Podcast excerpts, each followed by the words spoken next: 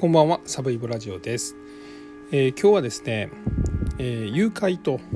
まあ、殺人。で放火と、まあ、殺人と、まあ、そういったことが起こった、えー、ジョー・マル君事件と。ジョー・マル君事件という、まあ、事件のお話です。事件が起こったのは、えー、1984年の1月です。えー、札幌北海道は札幌の豊平区というところで、小学校4年生当時9歳の男の子が、えー、行方不明になります。で実はこの事件ですねあの、まあ、犯人と思わしき、え、人物が、まあ、限りなく怪しい人が現れたんですが、まあ、結果的に、えー、無罪になって、まあ、事件は全て、えー、時効を迎えてまあ、いわゆる未解決事件、えー、迷宮入り事件というような、まあ、類の事件になっています。また同時にですね黙秘権という、まあ、裁判において、まあ、被告人がですねあの、まあ、自分の不利になる証言はしなくていいという黙秘権ですね。まあ、この黙秘権がまあ、日本の全国にですね知られるようになった、まあ、そんなきっかけを作った事件でもあります。えー、では事件の起こりからお話します。1984年の1月です。北海道は札幌市豊平区で朝のま9時半頃ですね、えー、ジョーマル君という、まあ、男の子が、えー、家にかかってきた一本の電話に出ます、まあ、その時ご家族はあの家にいたそうなんですけどたまたまその電話の近くにいた、えー、小学校4年生のジョーマル君が電話に出ます。しばらくまああの電話で話してたんですね。で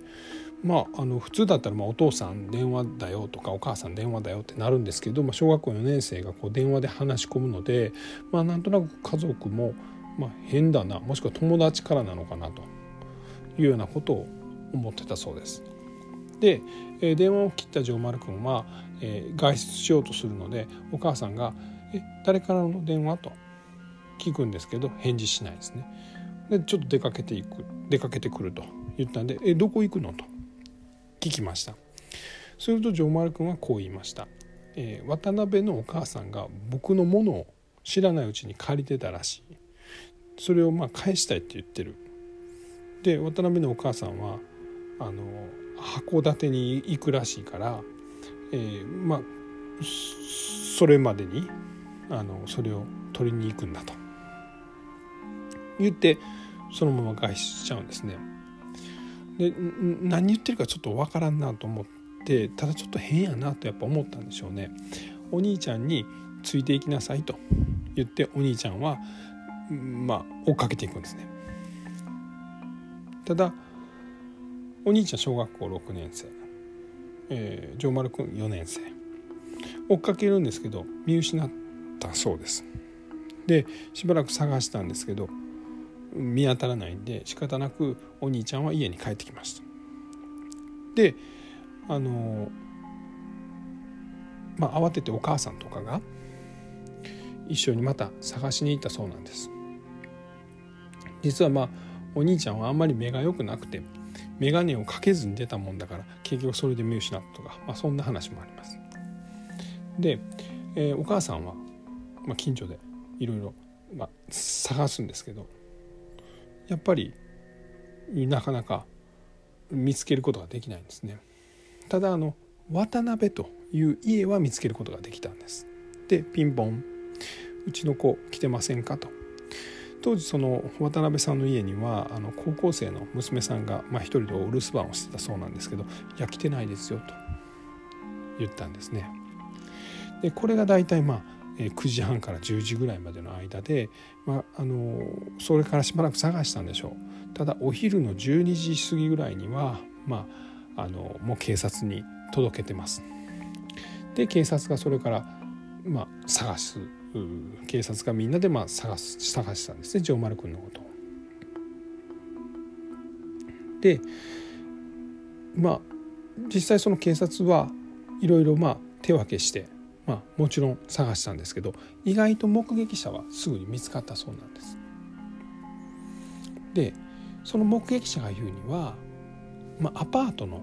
2階に住んでるあの K という女性がこのジョー・マル君に一緒におったのを見たよという話です。さらに他の人は、えー、ジョー・マル君がまあうろうろしてたんで「えー、どうしたの?」と言うとあの「渡辺さんって知りませんか?」と「僕の家からまっすぐ行ったところにあって階段を上る家なんだけど」とジョー・マル君がそう言ったという証言をしてます。で、まあ、警察はですねこの情報をもとにこの容疑者 K、まあ、この時は容疑者じゃないんですけど、まあ、この K という女性を、まあ、調べたんですけどやっぱ有力な情報が得れずに結局捜査は失踪という形で打ち切りになったということなんですね。でそれが1984年の1月で、まあ、それからおよそ3年後1986年の12月30日、えー、今度はですね札幌から北の方に行った、えー、新十津川町という町でですね火事が起こります。でこの火事で、えー、1人の35歳の男性が亡くなります。で、えー、まあ、若さんという男性が亡くなるんですけど実はこの若さんにはですね、えー、保険金がまあ1億円とも、えー、1億9,000万とも言われる保険金がかけられてました。でその保険金を、まあ、受け取ったのがですね実はまあジョー・マル君が失踪した時に、まあ、重要参考人となった、えー、K なんです。この K は、まあ、ジョー・マル君の失踪があった2年後にですねえー、和歌という男性、えー、とですね、まあ、結婚してで、えー、一緒に住んでたんですね。でこのあの亡くなった和歌さんは、えー、火事が起こるしばらく前にですね、まあ、結婚してからこの奥さんの様子がおかしいと。もともと働かなくてもいいよと。農業をしてたんですけど農業なんてしなくていいよと。若さんは言ってたんですけど農業をせんだけじゃなくて、まあ、家事もせずに毎日パチンコばっかり行ったりとかすぐに札幌に遊びに行って1週間ぐらい帰れなかったりとかでお金をどんどん貸してくれ貸してくれってなって貸せんようになったら保険金の名義を自分に書き換えさせたとか。あと、まあ、2,000万円貯めてたのが、まあ、気づかないうちに全て使われたと、まあ、いろんな話がありましてでさらに結婚してからどんどん体調が悪くなってるというのを、まあ、義理の兄に相談してるんですね。で、えー、ある時に「俺殺されるかもしらんと」とまで言ったそうです。で、まあ、そんなこともあったんでこの義理のお兄さん若さんの義理のお兄さんは絶対この容疑者 K は怪しいと。まあ、この時もまだ容疑者じゃないんですけどね。と思ってたんですけど結局、まあ、消防がですね出火原因を突き止められなかったのでこの K は、まあ、罪に問われることなかったんです。ただこれはですね火事が起こった その若さんの家の納屋で義理のお兄さんが骨のかけらを見つけたんです。でこの骨のかけらは何やと警察に持っていったら、まあ、警察はいろいろ調べたんです。でまあ過去の事件の捜査の記録はあるのでもしかしたらこれがジョー・マル君の骨かもしれないというところまでは、えー、思ったそうなんですが、まあ、当時の技術ではそれを特定することはできなかったんです。なぜならその骨は焼かれててなのでまあ何ていうんですかね、うん、そのジョー・マル君の骨とは特定できなかったんですね。でさらにそこから十数年の時が経ちます。もうだからこれが1998年ですね。最初に事件が失踪があったのが1984年なんで14年経ってます。この時に一気に事件は動くんです。というのも警察でえ DNA の判定が導入されたからなんです。でこの骨のかけらを DNA 鑑定するとそれがジョー・マル君の骨であるという認定がされました。でじゃあこの K を警察がまあ、ようやく、まあ、逮捕したんですね。で、えー、1984年当時、えー、この K はですね、まあ、いろんなところで夜の仕事をしてたんですけれども、まあ、数百万の借金があったと。言われてます。で、まあ、ジョー・マル君の家は実はすごいお金持ちだったんで誘拐するために、まあ、K 君を電話 K 君ちゃう K がジョー・マル君を電話に誘い出したんじゃないかと、まあ、いう疑いを持ったんですね。でそこから、えー、まあ捜査が進んで、えー、検察が殺人罪で立件します。っていうのもですね、えー、事件発生から14年が経っているので、まあ、これは傷害致死にも問えるし、えー、死体遺棄、えー、死体損壊にも問えるはずなんですけどこの辺は全部もう時効が成立しちゃってて結果殺人罪しか問えないという状況やったんですね。で、えーまあ、容疑者 K はですね、まあ、あのそこから裁判にかけられて検察官からおよそ400の質問をされるんですけど全て黙秘したんです。これでまあ黙秘権という言葉がま報道されるようになるんですけどね。でもちろん黙秘権というのはですねあの被告人に認められた、まあ、あの権利なのでそれを行使するのは何の問題もないんですが、えー、その結果ですね、えー、殺人罪で無期懲役を求刑したんですが結果裁判所は2001年の、まあ、5月にですね無罪を言い渡しました。ただですねこの時裁判官は、えー、電話でですねジョー・マルコンを呼び出したのはこの容疑者 K であるとこれ認定してますまたいろんな証拠からですね、えー、ジョー・マル君がこの K の家にいる間に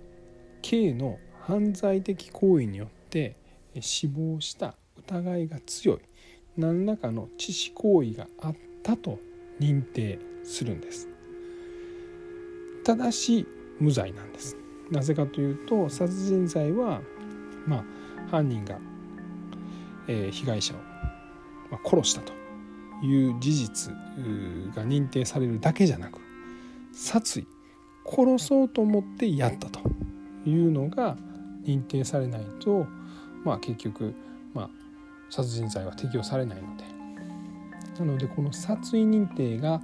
できなかったために、疑わしきは罰せずで、無罪となります。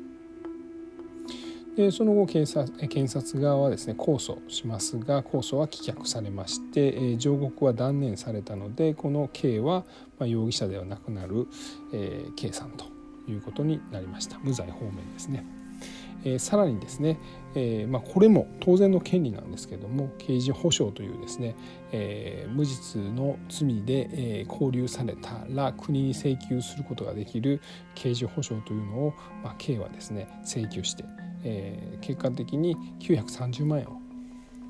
えー、支払ってもらっています。というようなのが、まあ、基本的には事件のあらましです。